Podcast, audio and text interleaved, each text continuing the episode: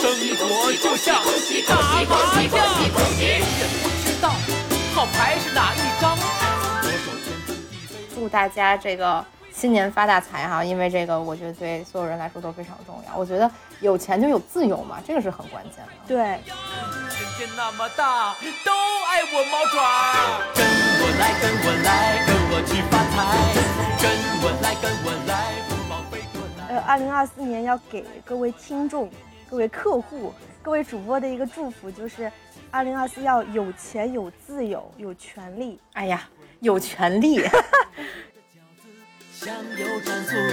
啊！就他是一个响瑞，对吧？他是一个响瑞。那我们今天就来研研究一下这个响瑞。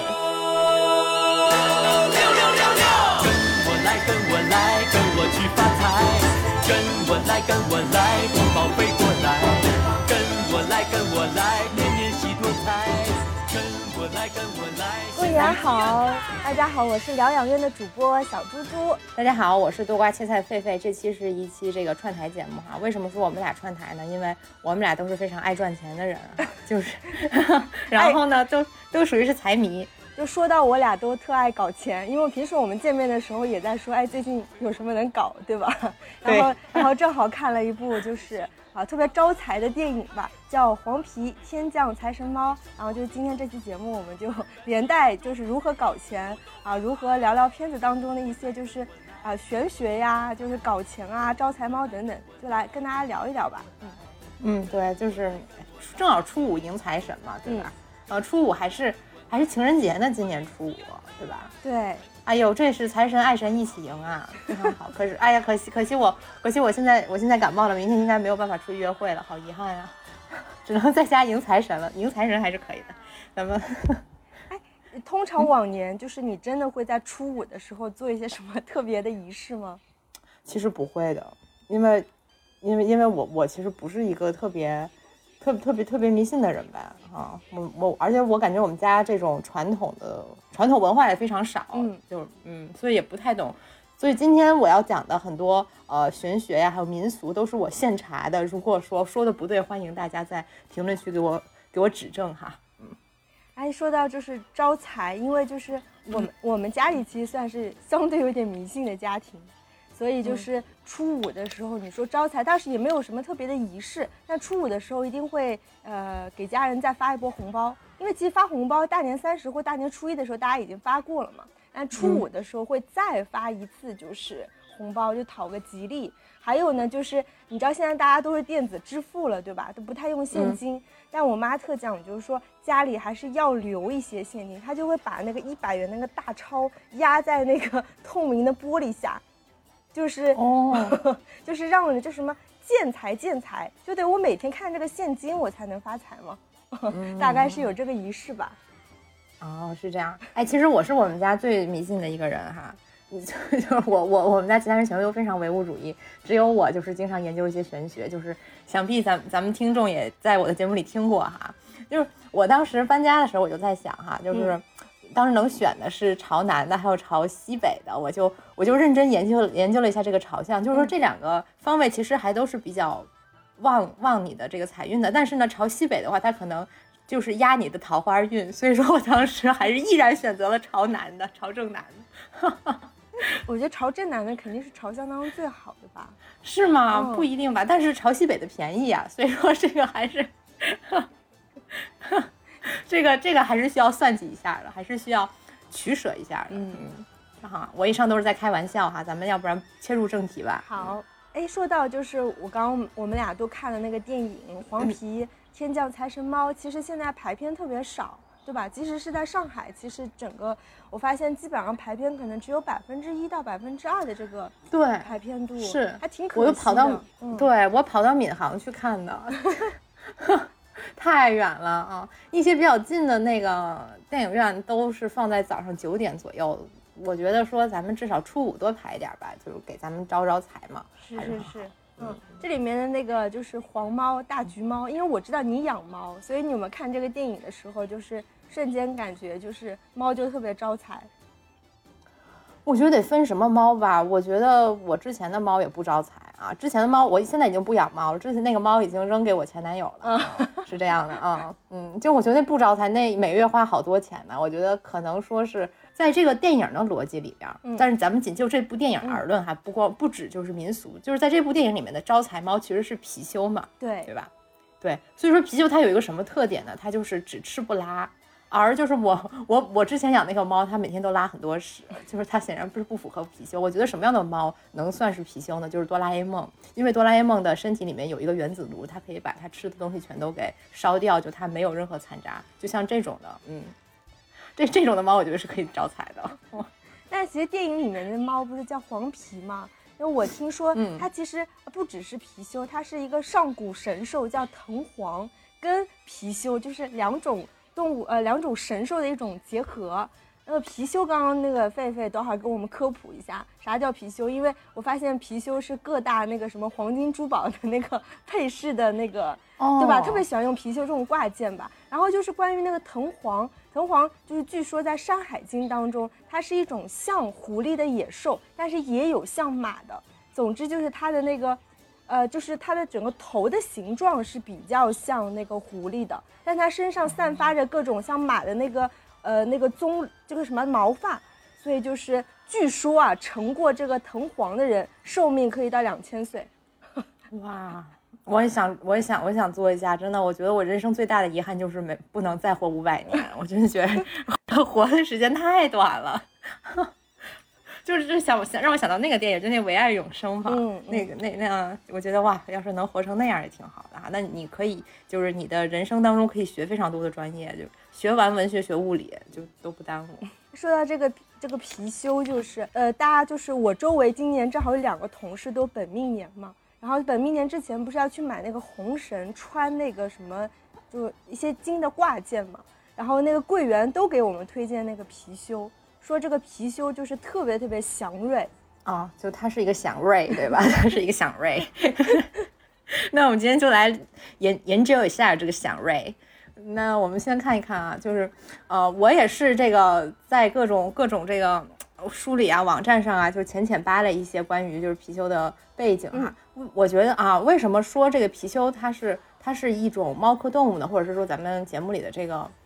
黄皮吧，嗯，黄皮，哎，黄，我插一句，黄皮能看作是貔貔貅和藤黄的杂交动物吗？算是吧，而且我觉得，我真的，我觉得它是这个电影原创的一种东西。你毕竟不能在各种历史上有所考证吧？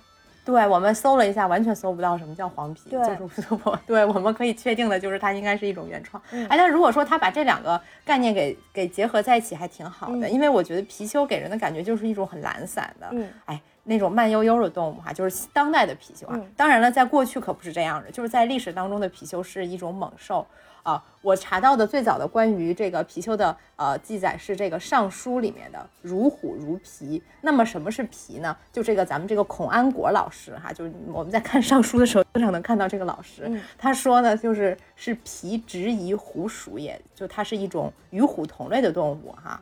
直夷就是皮的缓读嘛，那从这个角度看呢，我觉得貔貅就是一种老虎，那好歹是一个大猫，那就跟片中的这个招财猫就是完全可以对应上的。但是也不是在所有的系统当中，貔貅都是猫科动物，它也可能是犬科。就是在《史记》的那个《五帝本纪》当中啊，皇帝曾经训练猛兽建立军队嘛，就现在想想挺可爱。你说皇帝就训练一帮野兽，然后叫他建立军队，有什么熊皮？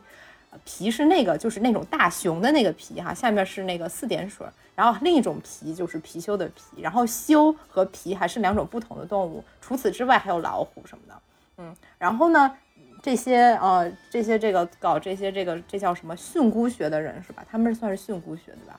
就在那儿注释这些东西到底都是什么呢？然后这个郭璞嘛，就是我们经常就是研究训诂学，经常看到另一位老师，我也是我也不懂哈，我也没有专门的，就是说对这个这个音韵训诂什么玩意儿的有有什么研究。如果说的不对，欢迎大家指正哈。就是他说呢，就是这个皮它是一种豹属，然后他认为说呢，之前所说的那种说它是白狐的说法是呃不太正确的啊啊，就是那个实际呃这个索引里面引引用的是尔雅的。啊、一个说法啊，就是说皮是白虎嘛。尔雅算是什么书？算不算是那种百科全书？就是来来来给你讲哦，这个皮它是一个什么什么属，然后什么虫子是什么什么的，对吧？不知道哈，我就知道个大概啊。我这就是我的这个这个这个国学的顶峰了，我的国学的。就在这儿了，就在这儿了，就是现大大线就在这儿了。然后所以说呢，我就是看到他们这些说法，就是会感觉到，就是其实历史上对于呃皮还是有非常多不同的说法的嘛。嗯，至于修是什么呢，我也没有去查尔雅，所以不得而知啊。反正就是呃有一说哈，为什么说它分皮和修，就是说它分公和母啊，嗯是这样的，嗯。所以说呢，说来说去就是其实这个。这个咱们这个电影里，它还是基本上沿用了一个这个《尚书》当中孔安国还有这个郭璞的这个说法嘛，就是认为它至少不是老虎也是豹嘛，对吧？都怎么地都是一个大猫啊。对啊，要说到这个貔貅的这个公母啊，我觉得也挺有意思，因为这个也是我在查一些这个玄学资料，因为这块其实没有太多的就是咱们这什么怎么说国学哈，没有这种东西，都是看一些这个民间的玄学资料来说的，就是如果貔貅单独出来一个，它是不分公母的，但是如果呢，就是它有一对儿的话，它就是分了，这个蛮像蜗牛的哈，就是就是一个蜗牛它是没有性别的。但是，但是如果说它有两个蜗牛，它就必须有一个是有性别的，对吧？那你这里面的那个黄皮，它不是有五个分身吗？哦，对，还它有五，但是都是男的，对，都是男的，嗯，对，还是个公猫，就是我觉得会发腮的那种。哎呀，而且里面还有还有就是说要阉割它嘛，就是哎呀，就是反映了一种男性的阉割恐惧啊，他们就是说，哎，我就连猫都这么恐惧吗是吗？，哎，我今天查了一些资料，就说那个中国古代人其实就特别喜欢养猫，对吧？就是，但是最早猫是跟那些虎啊、豹啊归为一类，它是野兽，它是不可驯服的。然后慢慢到什么唐代、宋代，就是大家开始就正式的去就是家养猫，然后就因为就是中国人老说猫有九条命，所以就是猫会被人象征成一个强盛的生命力啊，或者是长寿啊等等。然后还说什么猫有五福，就跟那个五福临门里的那个福是，呃，就同宗同源嘛，就是代表的是长寿、富贵、康宁、好德和善终。你看，就是猫在中国古代就是一种已经是一个很很祥瑞的动物了。哎，姐妹说这点很有意思啊！中国人是什么时候开始养猫？猫是一个起源于中国的生物吗？因为我之前看就是就是埃及人不是很很爱养猫，就他们是老早就有那个猫的崇拜，但是中国就我刚刚查到一个资料说，世界上最早与人陪葬的野猫就是九千五百年前的塞浦路斯，然后啊家猫最早是四千年前的埃及，那可以说它就是一个西化西化的猫，从西方来的。嗯，我我我我不知道哈，我我我我猜测是这样的，嗯，对吧？你想，咱们要是从这个这个这个殷商时期就开始驯化老虎变成猫，好像不太来得及，进进化进化不过来吧？我感觉，嗯，嗯，估计可能是，估计可能是进口。那也就是说，可能更早的时候也许没有猫呢，嗯，有可能。嗯嗯，可能就是得得是汉代以后吧，我觉得。那讲了这么多关于猫的这个玄学呀、历史呀，对吧？就是回到这个电影吧。这个电影大家虽然还没有看到，或者是还或者已经看过的朋友，我们可以先简单介绍一下这个故事讲了什么，对吧？就讲了一只呃大橘猫叫黄皮，它在大闹天宫的时候，差点一把火烧掉了这个南天门，于是它就被这个四大天王打出了猫形。然后，但是呢，好巧不巧，他就被这个财神爷、财神老祖拯救了。于是呢，他决定在龙年到来之前呢，率领他的这个五路分身啊，寻找去人间啊，寻找一块风水宝地，种上这个摇钱树，来献给他的那个救命恩人财神老祖。大概是这样的一个一个故事。哦，对对对，说到这里哈，咱们再补充一点这个貔貅的背景资料吧。嗯就是就是为我当时看这个哈，我就在想，为什么说他跟这些大闹天宫的人，跟这些天庭都有很很多的关系哈？嗯我还去看了一下那个《西游记》，其实《西游记》完全没有提哦，就是《西游记》没有什么没有什么关于这个貔貅的这个资料，但只是说有一些什么豹子精啊，然后我看有一些人说，哎，这是不是貔貅之类的啊？但是我我倒是查到，确实在一些民间神话当中，就是说这个貔貅是天庭的这个巡视官嘛，嗯，是有这个说法的。然后据说他在天庭的时候，本领也非常想也非他在天庭的时候本领也非常强大，能够号令什么雷霆啊，降服妖魔呀，啊，然后防止这个瘟疫的侵袭呀。我就感觉天庭这个说法吧，是不是就是应该是道教那一派的？我就是在想，可能说我们要是去研究研究道教，可能会有更多的关于貔貅这方面的东西，对吧？你想天庭肯定它是什么玉皇大帝这这个体系里面的，它肯定就不是那个如来佛祖那个体系里。对吧？这是两个，这其实是两个体系，只不过是在这个《西游记》还有我们平时的这个民间神话当中，就都被混淆了，混成一个东西。就是因为这个呃貔貅它是有这种辟邪的功能嘛，就在这种神话里，所以说就是中国古代人经常是把它当成那个镇墓兽用的。就我们经常看那些唐三彩里头那种长大犄角、那种龇大牙的那个形象啊，其实那个也是貔貅啊，只不过是有一些书里面会把它就是称作为辟邪。嗯，其实从嗯这个。本质上来讲是一个东西啊，嗯，对吧？我觉得就是你看镇墓兽吧，基本上就是最典型就是唐三彩嘛，对吧？这个很很多见，还有那个木木质的，有石质的呀什么的也都有，那个就比较大嘛。你比如说，呃，就是一些尤其是一些汉代的亡灵，它它的那个门口，它的 门口就会跟一些什么石羊、石马放在一起，就是一个什么震慑凶祟哈。还有一些什么青铜的也是有的。哎，我就在想，你说你说这个。咱们能直接，且不说咱们没有这个钱哈，咱们就说咱们要有一天暴富了，咱们买了一个唐三彩的辟邪，买了一个唐三彩的辟貔貅，你说能摆家里吗？镇木兽啊，那可是。但是同时他他又辟邪，哎呀，这个这个这个很纠结，对吧？我觉得咱真的暴富了，肯定得有院子吧。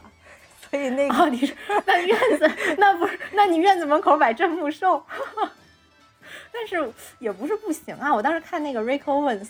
他家里不就摆了一个那个那个埃及人的那个石棺嘛，就就摆家里。我觉得可能说你要真那么厉害，你不信这些可能也行吧。哎呀，我觉得可能又又扯远。对，命就足够硬，就镇得住那些东西。然后对命足够硬，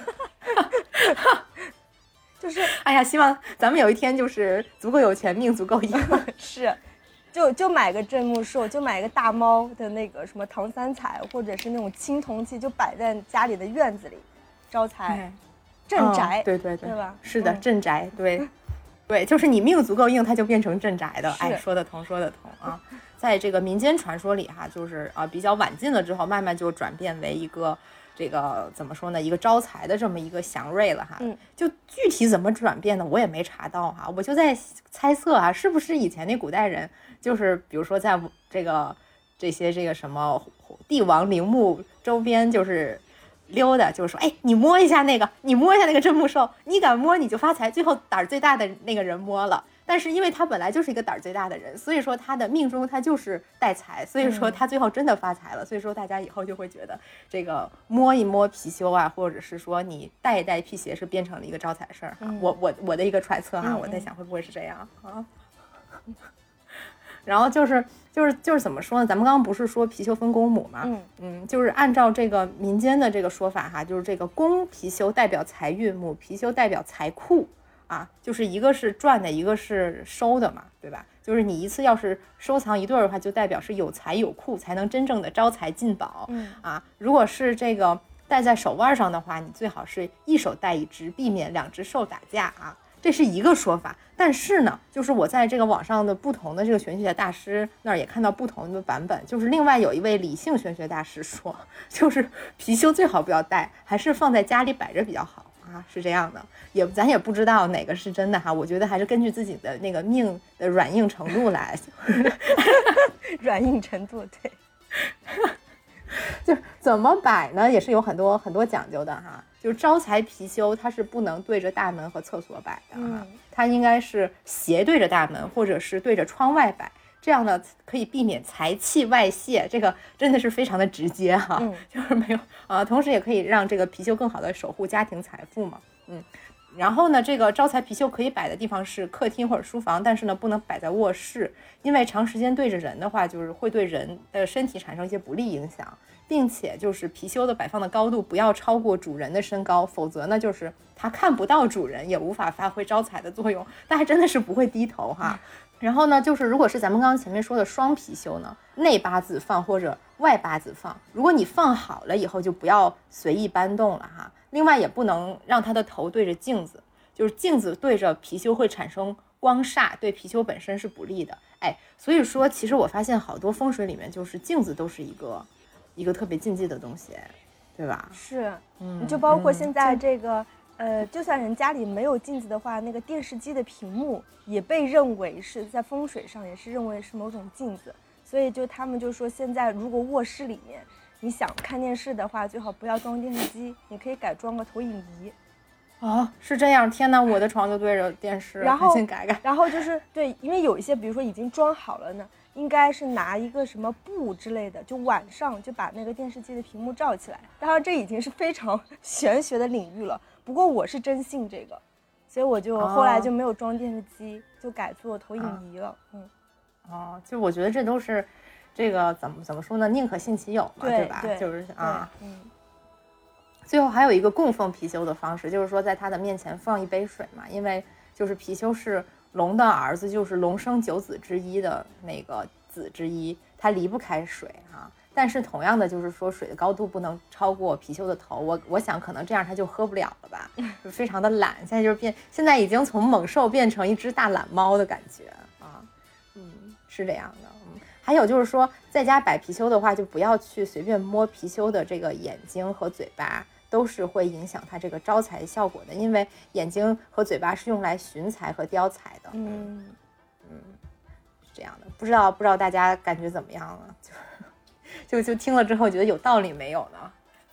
我觉得就是你说貔貅它流行已经流行几千年了，对吧？从古代人到嗯现在，大家把它做成挂件啊，或者首饰啊等等，肯定是有它那个绝对呃真理存存在的。反正就是就是宁宁可信其有嘛，嗯对吧？咱们这个电影当中的这个黄皮嘛，就是咱们就认为它是这个这个藤黄貔貅吧？那它它它有招财对吧？它在电影里面。它怎么说？好像就是因为被那个财神老祖救了之后，他好像变成一个财神殿里面的一个一个一个小官的一个角色，对吧？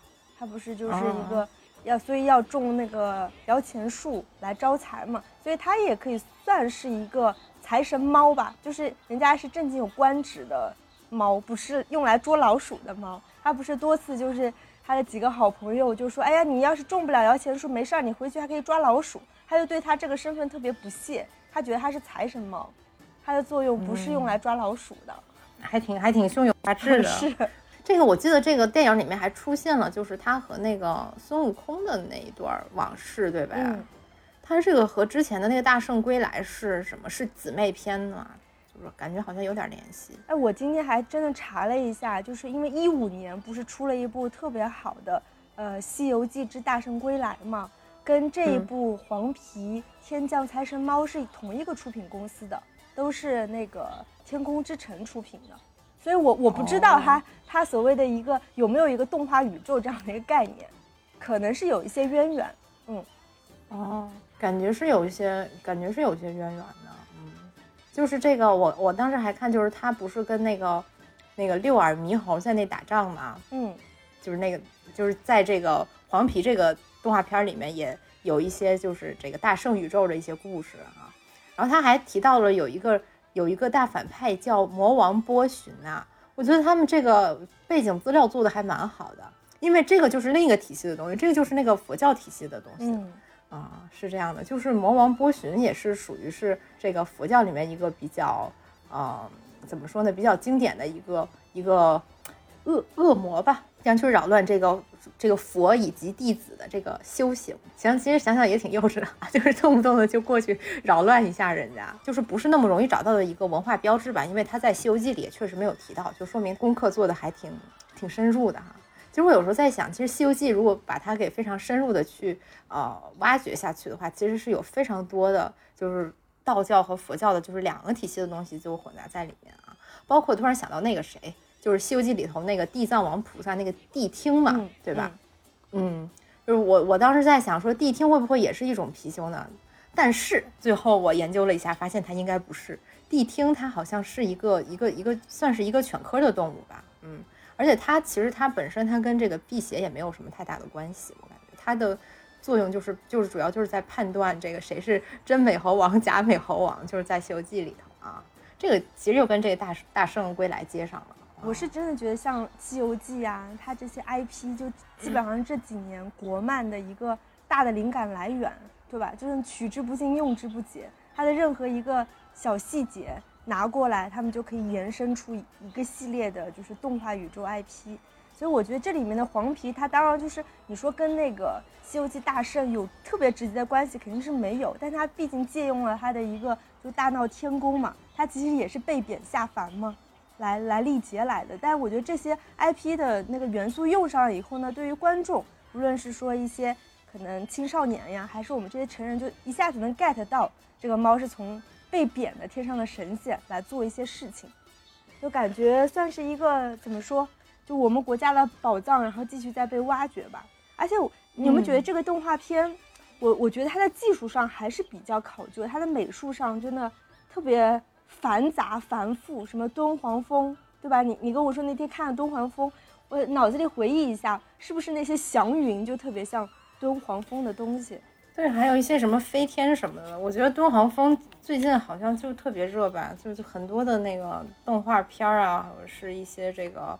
这个跳舞的呀，就是都特喜欢弄这弄这个风格。我感觉，比如说我小时候哈，感觉还很少有就是做敦煌风的动画片啊，对吧？就是感觉近几年吧特别多。而且现在敦煌风也算是流量密码，你知道，就是在莫高窟那边的真实的那个敦煌那边，说现在就是拍一套那敦煌飞的那些什么写真啊，都已经排到第二年了。就是哇，声音对，你看突然火爆到突然就特，对，突然就特别火嘛，对对吧？你看这个，我觉得你像我，我小时候就大家好像都没有就是喜欢敦煌啊这个体系的东西，还是就是说没有被发掘出来吧？也许是那个时候，嗯，对，再加上就是敦煌，我们印象中，因为贝贝你之前不是学过一段设计嘛，所以你对它的一些美学风格就是能解读一下吗？因为我印象中敦煌风是那种。比如说颜色，它可能是那种红的和绿的为主的一些复古风，再加上它的一些线条感觉特别明显，然后就是背景层次感，好像就所谓的那个电影的景深也特别特别多，是这种风格吗？我觉得它还是以那种黄黄绿吧，黄绿青这种颜色为主吧，我感觉啊。虽然说那个时候敦煌壁画可能就是人家什么颜色都有，但是关键是咱们现在看到的就是一个剥脱了的，就是一个氧化了的效果，对吧？对对对，对，所以说感觉就是就是敦煌风的那些颜色还是以这些什么黄绿蓝为主，不知道啊，嗯，感感觉是这样的，嗯，再就是我觉得它的那个线条就是比较的流畅，就是那种流线的那种线条比较多，然后然后然后人的那个形态，我觉得也和。就传统中国的那种立正的人肯定也是不一样的。就是咱们的这个这个汉族人是多么不擅长舞蹈的一个民族啊，就是四肢僵硬。但是就不像人家敦煌的那个那些大女的那些天女哈，人家都得是那种折着身子，都得是这样的。我觉得这个啊，这种东西可能放到那个动画里头，视觉效果比较好吧。嗯，再就是。它整个还是一种比较繁复的一个美学吧，就叫极繁主义的嘛美学嘛嗯嗯嗯嗯，它你你比如说要是比如说一些什么嗯那种宋明的那种文人画审美，虽然说他在他的那个体系里面是很极简哈，甚至说我们可以把它看成一种就是跟西方的抽象绘画有一些相似之处，或者是说有一些共通之处，但是它你拿到一个。动画的一个领域里面，它不好看呀。你说那朱耷那个那个大那个那个大鸟什么翻着眼，你说它它它确实是不好看，对吧？它不像这个敦煌，它有一个很丰盛的一个视视听的一个感官上的一个刺激。我觉得可能是这个原因吧。嗯，我就记得电影当中那一幕，你记得吗？就是那个黄皮大猫升仙了那一幕，就它坐在一个好像那个莲花托盘一样的大猫，整个就举起来了。然后周围就各种是什么什么山川啊、树木啊、祥云啊等等，就那一幕就感觉就是可能电影，呃，我我不一定多懂它的概念，但那一幕出现的时候就感觉深深的被喂了一口祥瑞。嗯，哎，对，是的，我感觉为什么就是怎么这么爱用敦煌风，还有一个原因就是它总是就咱们现在的很多动画片，它总是和佛教故事有关系，对吧？你包括《西游记》，其实它也是佛教故事。嗯，基本上我觉得中国的这个思想体系，就是这个哲学体系和神话体系，基本上就是佛教占了得有个三分之一到三分之二的程度，对吧？就是完全离不开这个文化背景。所以说，那一想到佛教是什么，那肯定还是敦煌佛。一想到那个这个孙悟空去打那些西域的女妖精，那一出场，那肯定都是那种特别性感，就是脱个皮发，哎呦，是哎呦，这个唐僧，对吧？就是得是这样的，他不可能是跟林黛玉似的，就是。就不怎么说话，皱个眉头，唐僧肯定不会是这样的啊！哎，你们发现，就这几年看动画片，无论是国内的还是国外，哪怕是那些网飞的动画片，现在整个就是，呃，那些人物啊或者动物的那些动作和表情特别流畅。嗯，是因为是发现了对吧？因为以前其实最早大家都是用那个二 D 手绘的嘛，它其实是需要动画师一个一个画面画出来的，那就不可避免，就比如说我翻个白眼啊。或者是我我我跳跃一下那个动作就没有那么流畅，但现在其实就是动画技术已经发展到一个特别高阶的阶段，就我们叫什么三 D 真人 CG 动画，其实那个都是靠那个动作捕捉的，一般就动作捕捉就用在一些大片，那个什么之前的《阿凡达》呀，那个《指环王》这些大 IP 他们会用很多动作捕捉，因为动作捕捉的成本其实比较贵。但我听说这个电影竟然是用动作捕捉拍出来的，还是挺神奇。所以你就看那个大猫大橘猫跟它那个五路分身，为什么表情那么那么自然和流畅？它其实是全部是靠演员去演的。它有两两种手段，一个就是叫那个扫脸建模，一个叫 现场拍摄。啊，扫脸建模是啥呢？就是呃，先要给演员做一个整个脸部扫描，然后他他带上那个动动捕的设备之后，就是他做几十个基础表情之后呢，这个动画师就可以以这个演员的扫脸建模来去建立这个大猫的一个一个模型。那现场拍摄就是指这个演员带上那个动捕的设备，已经身上他很多很多绿点嘛。其实那些绿点都是为了捕捉你整个的运动的呃，就是轨迹。包括你的表情，然后再通过这个后期的这个 CG 动画把它捕捉起来。其实这样的话，就是因为动画片很多时候，呃，我觉得它比较让人有那个镜头语言和想象力。其实主要就是因为它可以不受所谓物理空间的限制嘛，因为它所有的背景它可以用 CG 动画做出来，再加上它的这个人物其实是单独播出来再做这些动捕，所以就感觉人和动物之间这种场景的结合就可以。无限拥有想象力，所以我就觉得这个片，呃，从技术层面来说，还是还是比较厉害的。我记得我小时候看那些什么皮克斯动画，对吧？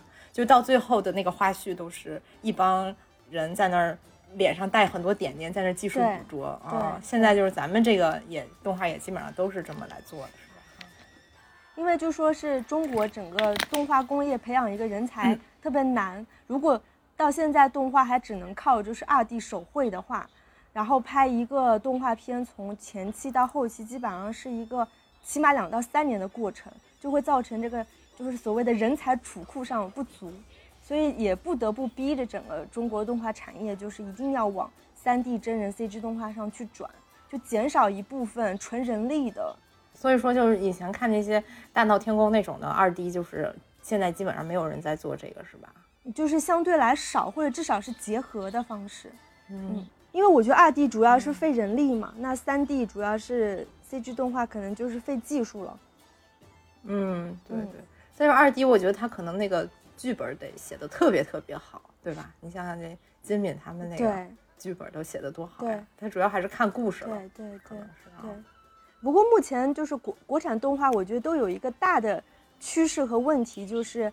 呃，画面越来越好，越来越繁复，但是它的这个人物和剧情，就是细节还有有待就是提高吧。我觉得是整个国漫的一个一个状况。你不觉得看这个电影的时候，就是他经常就是给我们喂了一波鸡汤，对吧？然后又让我们反思了一波。然后这其中有一个那个五路分身的那个猫，它不是去去什么元宇宙讲那个财富课了吗？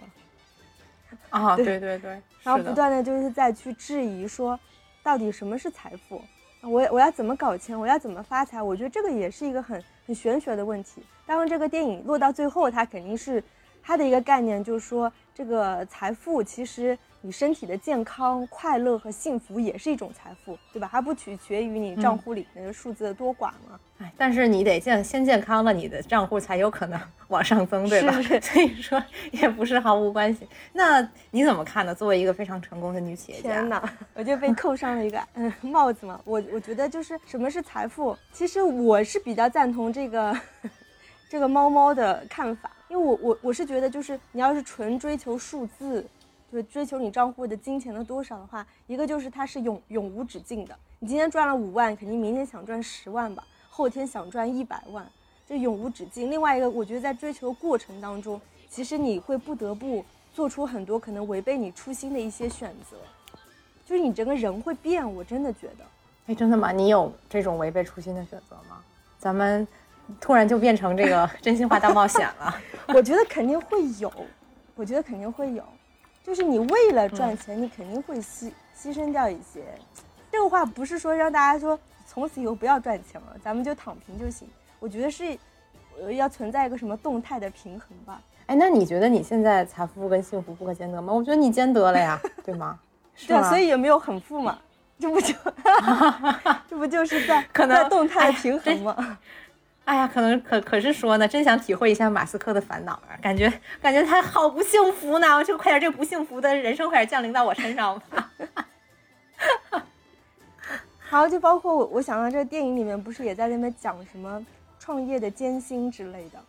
哦，对，就身为一位这个女企业家，你给大家讲一讲，你觉得创业是是有什么样的艰辛呢？就先给我们这些呃，就是有发财的梦想的人一些这个心理准备吧。就我我记得我我创业之前就，呃，有一些前辈，就是创业的前辈就会说，他说你不要觉得你创业之初遇到很多困难，创业是每时每刻都有不同程度和不同阶段的困难，所以我感觉他就是，呃，这个电影里面那个台词不是说什么向死而生的坚挺吗？可能就是要有这种啊决心。哇，真的吗？你当时你啊，你当时就是以这种决心来创的业，对对，就是肯定是很波折的，不会是说一开始可能是缺，比如缺客户、缺钱，然后有了客户、嗯有了钱之后呢，有可能又缺人力，有了人力之后呢，可能模式又要转变，可能你的你的某某些模式已经被 out 掉了，你就不断的要调整，所以的确是，呃，向死而生的坚挺吧，嗯，呃你感觉比上班的来讲更轻松了呢，还是更累？应该更累吧？肯定是更累，啊对。就是你你承受的这种就是心心理压力呀、然后就是焦灼啊，一定比一个普通上班族要辛苦很多很多。但是但是你觉得更有成就感，对吗？对，我觉得是更有更有成就感和把控度吧。哦，那你你们这个耳光做了几年吗？做了做了得有三年两三三年年，三年啊哦嗯，厉害厉害！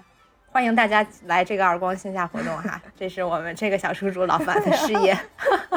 哎，那你觉得你在创业的时候有会不被理解的这种成分吗？还是说大家都会觉得哇，你要当女老板了，腾飞了，以后带我一个？我觉得不被理解倒是还好，这个程度倒是还好。比如说爸妈，爸妈会理解哦，那肯定会遇到。一开始他们就是特别不支持，哦他们就觉得那个好好的工作为什么不做，对吧？非要去去瞎嗯折腾，因为其实创业还是有风险的，对吧？你的嗯就是可能前期的一部分投入啊，或者你的时间精力啊，就比如说你花五年去创业，结果一塌糊涂，那你这五年他们会觉得，如果你正常在上班的时候，你是不是已经就是升职加呃加薪了呀，对吧？等等，这不好说，也可能被裁了呀。对对，现现现在这个情情况肯定是这样，对，但是当时就会觉得肯定是有很多不被理解的孤独吧。这个你还提到了这个异乡漂泊，嗯，你觉得在异乡漂泊怎么样？很惨吗？也没有吧，我觉得其实 也没有，其实我觉得啊也没有，对吧？其实你，我觉得咱们都是属于就是回老家应该已经回不太去了，对，因为我我当时啊，我就是过年时候就是看我那些高中同学，真的就是你感觉他们就是迅速的就变成了一个中年人啊，就在就在老家的同学，我是觉得就是说真的很难与他们就是产生很多的共鸣，也不是说人家不嗯。好哈，就是说确实是你要想要回到这么一个呃非常固化阶级非常固化，或者是说整个生活状态非常固化的这么一个环境，就是感觉已经没有我的立足之地了。那不漂泊能咋办呢？就没办法呀，嗯，对吧？那你是怎么觉得？因为这个电影里面不是有，反正是一个主题曲，什么不是不断的在唱这个什么异乡漂泊的猫猫啊，还在五路分身的猫猫等等。其实我觉得，我我们站在我们这种在一二线城市奋斗的年轻人来说，其实不算是漂泊吧。大家可能不会说自己给自己贴上个标签，我就是在什么上海漂泊着。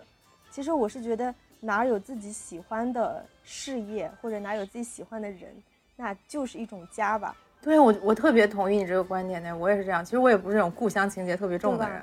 我觉得不管是对，不管是是在上海，还是说以后，比如说去了伦敦，或者是说去了巴黎、去了纽约，那又怎么样呢？就是你那个事儿在哪就去哪儿嘛，对吧？其实就是这样，就是这么简单啊。嗯，而现在又不是说这个这个。好像跟过去似的，好像你，比如说你，你去这个去个伦敦，你还得远渡重洋了，你还 对啊，一坐船坐半年，对吧？你一张机票嗖嗖就来了。我觉得这个对我，我我甚至我爸妈都非常看淡这个，就觉得说也无所谓。哎，再还还有一个就是，我觉得也可能是因为现在，比如说你在一二线城市的这个年轻人的结构也发生了一些变化。比如说过去的话来讲，我当时看那个郭敬明哈。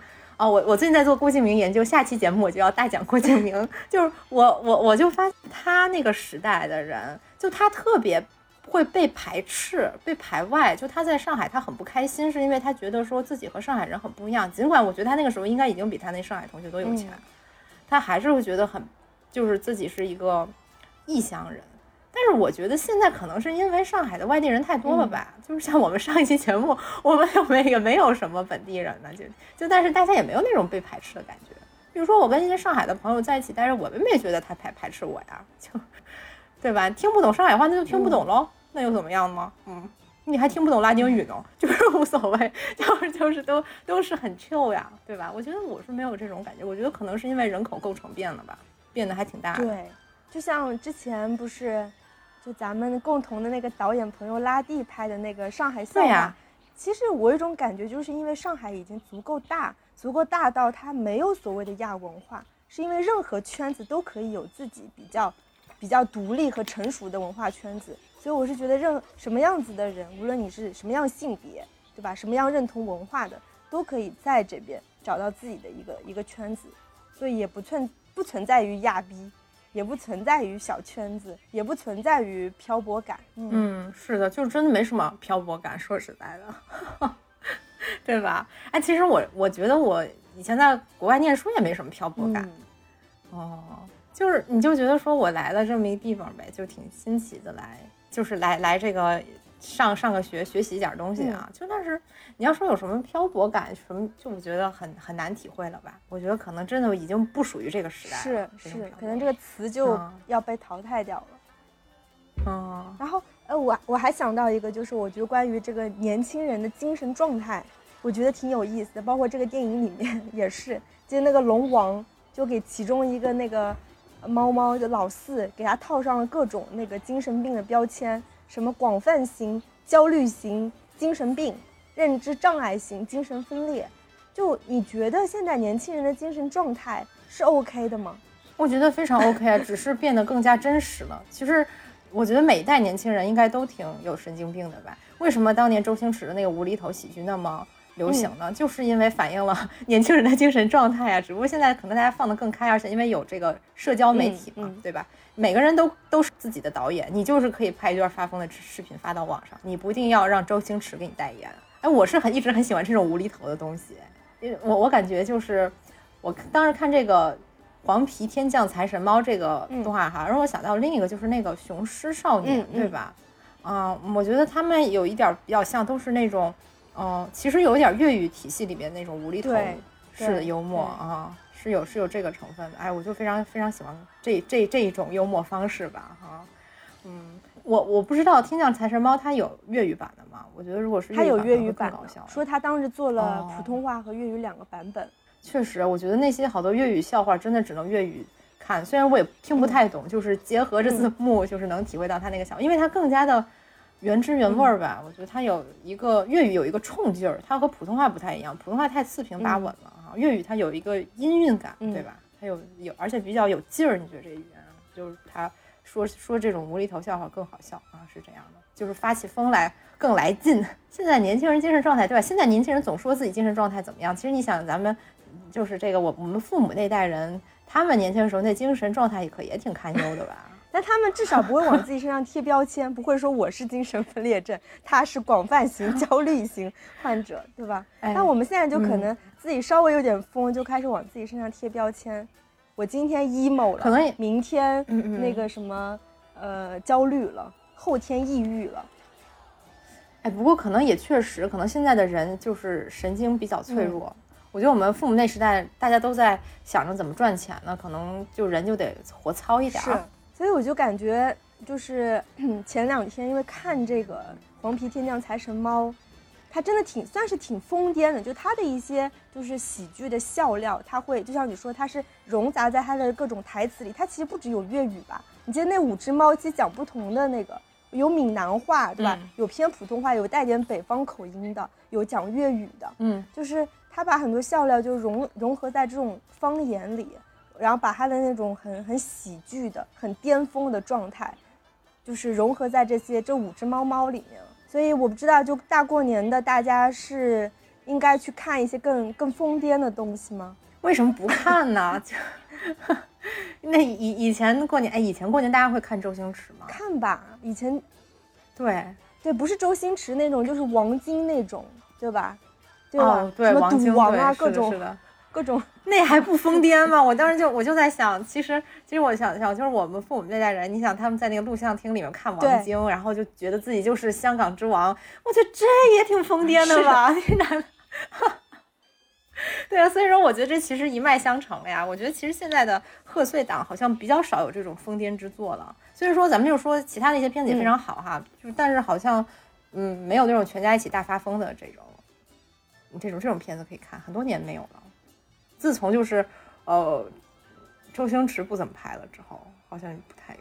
对，因为今年虽然贺岁档喜剧也挺多，对吧？贾玲的那个《热辣滚烫也》也是很喜剧，然后那个但他不是他不是发疯喜剧，励志喜剧，对对对对对。然后啊那个《飞驰人生二》我还没看，但是他们都说挺好笑的，但应该是属于比较直男的 笑话，哦，对吧？哇 就 就那个坑味儿贼重了。我就是下下期节目要着重分析啊，韩寒与郭敬明。哎，真的相比之下，哎，你还真别说，我觉得郭敬明有那么一点这个意思。《小时代》不也是集体发疯吗？是是对吗？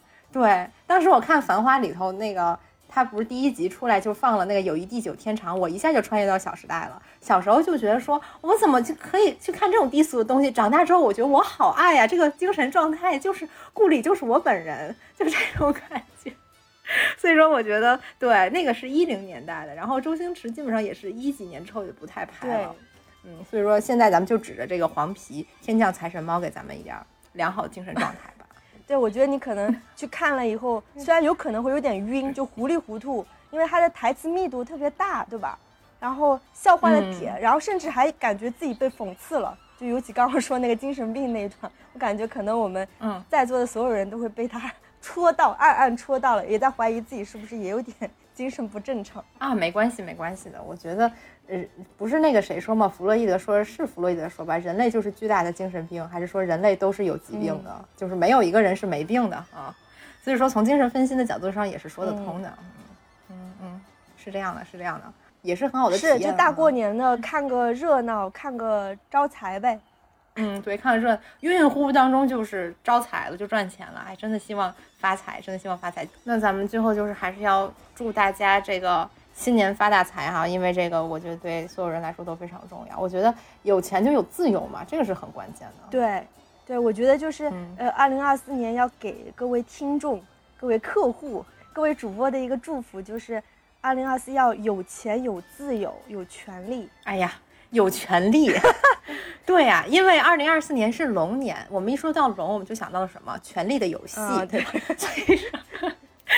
对对对，就是要有要有权利。这个利可以是那个呃力量的力，也可以是那个利益的利。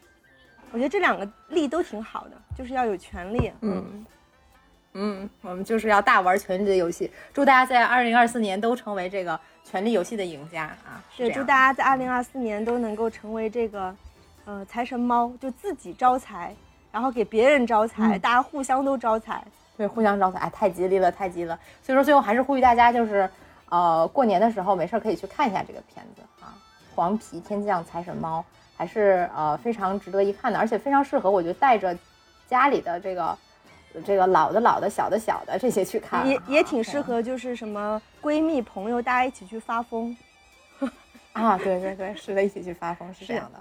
那咱们今天啊，节目就到这儿了。节目就到这里了，然后欢迎大家的收听，然后再呃谢谢狒狒来我们节目串台，然后对吧？我觉得我们很多话题可以之后找一些契机再聊一聊，可以聊深度一些。嗯，对对对，就是尤其是一些成年人的鸡汤话题，我觉得咱们可以就是再大讲一行下。行行，好，那这期节目就到这里了，拜拜。拜拜。我